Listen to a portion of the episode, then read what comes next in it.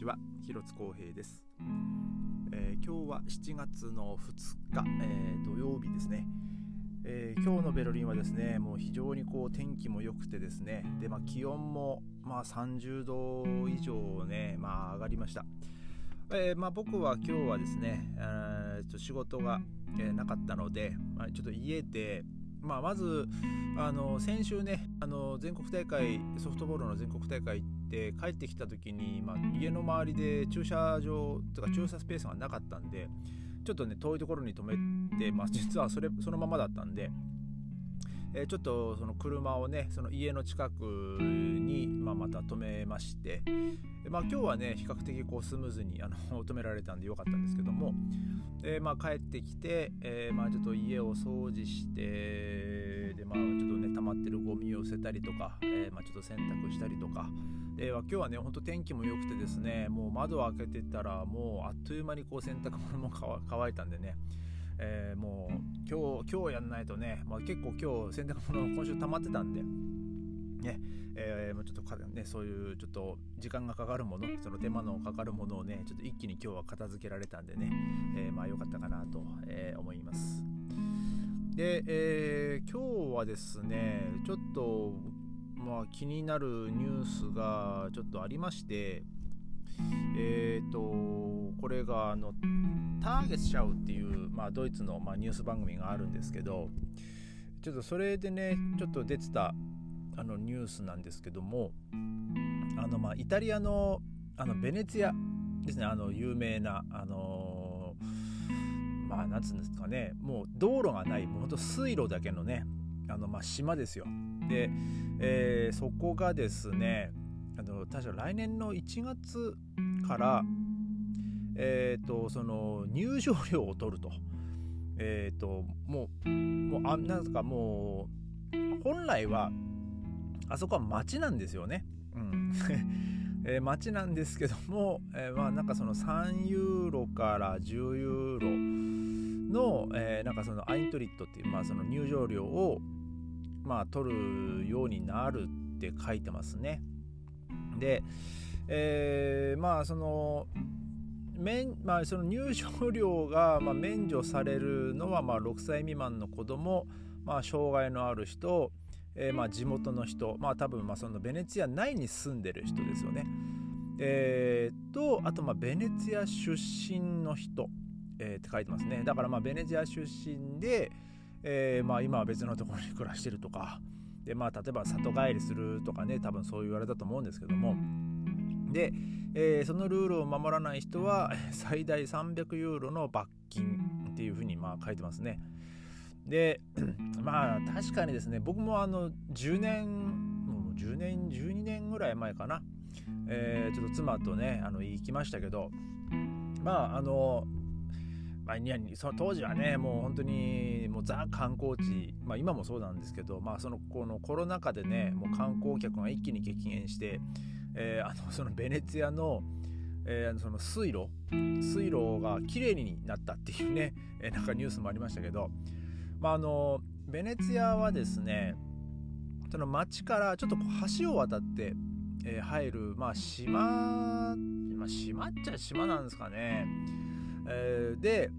そこはあの車は一切入れないんですよ、まあ、っていうのは道路がないんでもうあのそこの町の交通手段はその水路とかのまあなんていうのまあ水上バスみたいなえー、まあ、そういうのがあるんですけど、まあ、それでま移動する、まあ、もしくはもうほんと歩くっていう、えー、しかまあないんですよね。で、まあ、僕らはもう、まあそこね、行った時、まあ、旅行で行きましたけど、あのー、もう車がやっぱ走ってないって車がないんでもう夜もねやっぱこう静かなんですよ。もう、まあ、たまに、えー、ちょっとその水路を走るまあ、ちょっとまあモーターボートみたいな、まあ、かといってそんなのうるさいやつじゃないですけどなんかもうトコトコトコトコトコトコみたいな、えー、音がねちょっとこう聞こえてきたりあとまあその波と、まあ、波がその、まあ、岸壁に当たる音とかなんかそんな音だったんでねなんかすごいこう、えー、気持ちのいいなんかそうすがすがしいで夜も本当にこう静かなね、あのー、印象だったんですけどまあ本当綺麗な街ですけどね。で、えー、まあ、そこがですね、まあ、その入場料を、まあ、取るようになったと、まあ、来年の1月から。1月、えー、何何日とかちょっとまだこれ書いてないですけど、うん。えー、まあそういうああじゃあ1月16日からですね、えー、なんかそういうふうに、まあ、料金を取るようになったと、えー、いうことです。うんまあなんかね、まあ、僕もこれ聞いた話ですけどもう世界中でなんかもうベネチアってなんかまあ言 言ったらなんか変な例えですけど本当ディズニーランドとか USJ みたいな、えー、とこだと思ってる人もなんかいるみたいでその何時から何時まで空いてんのとか そういうことを平気でイタリア人に、えー、聞く人とかねいるっていうね話をね聞いたことありますけどもまあまあでもこれで入場料取ったらねその認識がの逆にどんどん広まるんじゃないかなっていうね、えー、気はしますね。でまあ僕が行ったのは本当2011年とかそんなの11年の3月4月にかけてだったと思うんですけども、ねまあその当時ね本当僕僕も妻もね、まあ、まだ結婚する前ですけどねもう本当にもう貧乏学生旅行でね学生あ、まあ、学生 学生の貧乏旅行で、えー、行ってましてで、えー、とそこその時、まあ、そのベネツィア内にちょっと安い、まあ、ホテルみたいなのをね、えー、ちょっと、まあ、見つけて、えー、そこでまあ2泊ぐらいしたんですかね確か。でまあ一日中ねもう僕ら旅行行くと本当に歩き回るし動き回るんでえー、もうベネツィア中ねもう本当にこう地図を見ながら、ね、当時僕携帯なんて、まあ、スマホはもちろん持ってなかったですし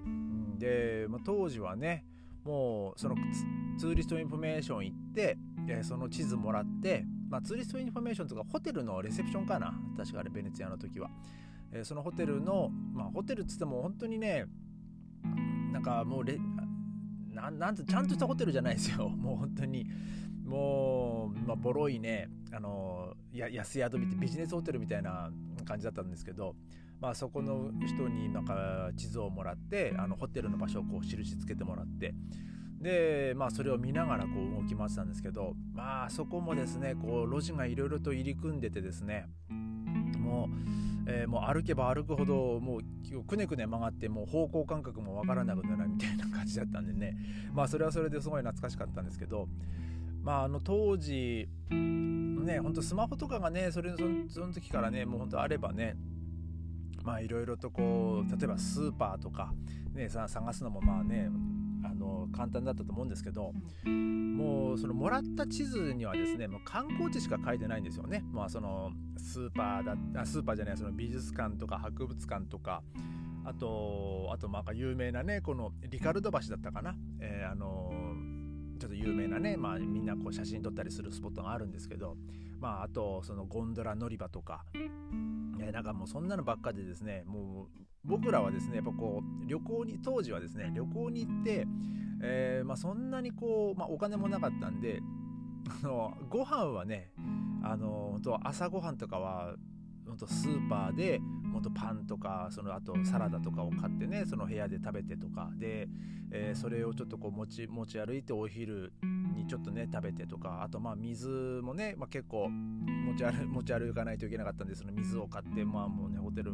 持ってったりとかねしなきゃいけなかったんでそのスーパーをね探すのもね本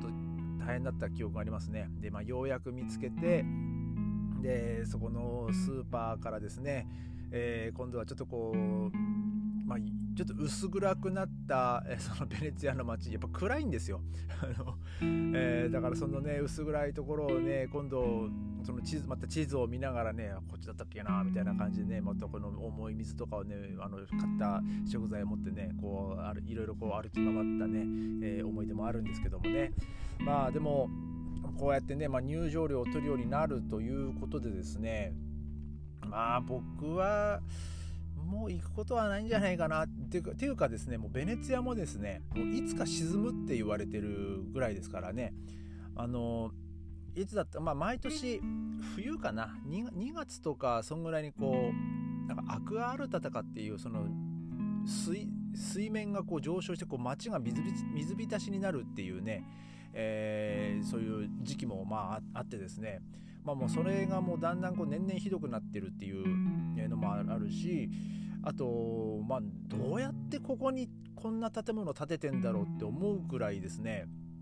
まあもう人が住めなくなって傾いてるような家々とかもね、えー、まあありますからね。もう本当にまあその入場料を取ってまあそのそのお金でその町をこう維持するとかそういうふうに使われるのかなとは思うんですけどもまあまあ僕はですね一回行ったんでまあいいかなっていう。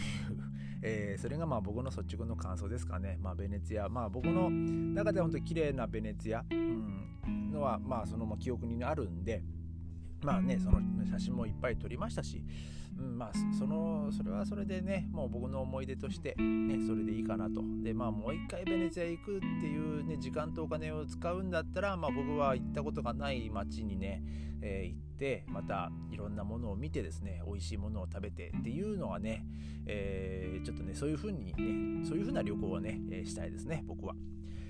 まあ、あの興味のある方はですねあの、まあ、ヨーロッパもだいぶ、ね、コロナの規制も緩くなってきましたけれども、まあまあ、逆にあのまた上がってきてますけどね本当は、うん、あの機会があるんであればねあの一回行きたいなっていう人はねあのぜひ、ね、あのベネツィアもね訪れてみてください、ということで、まあ、今日は終わりたいと思います、えー、それではまた明日。ありがとうございました。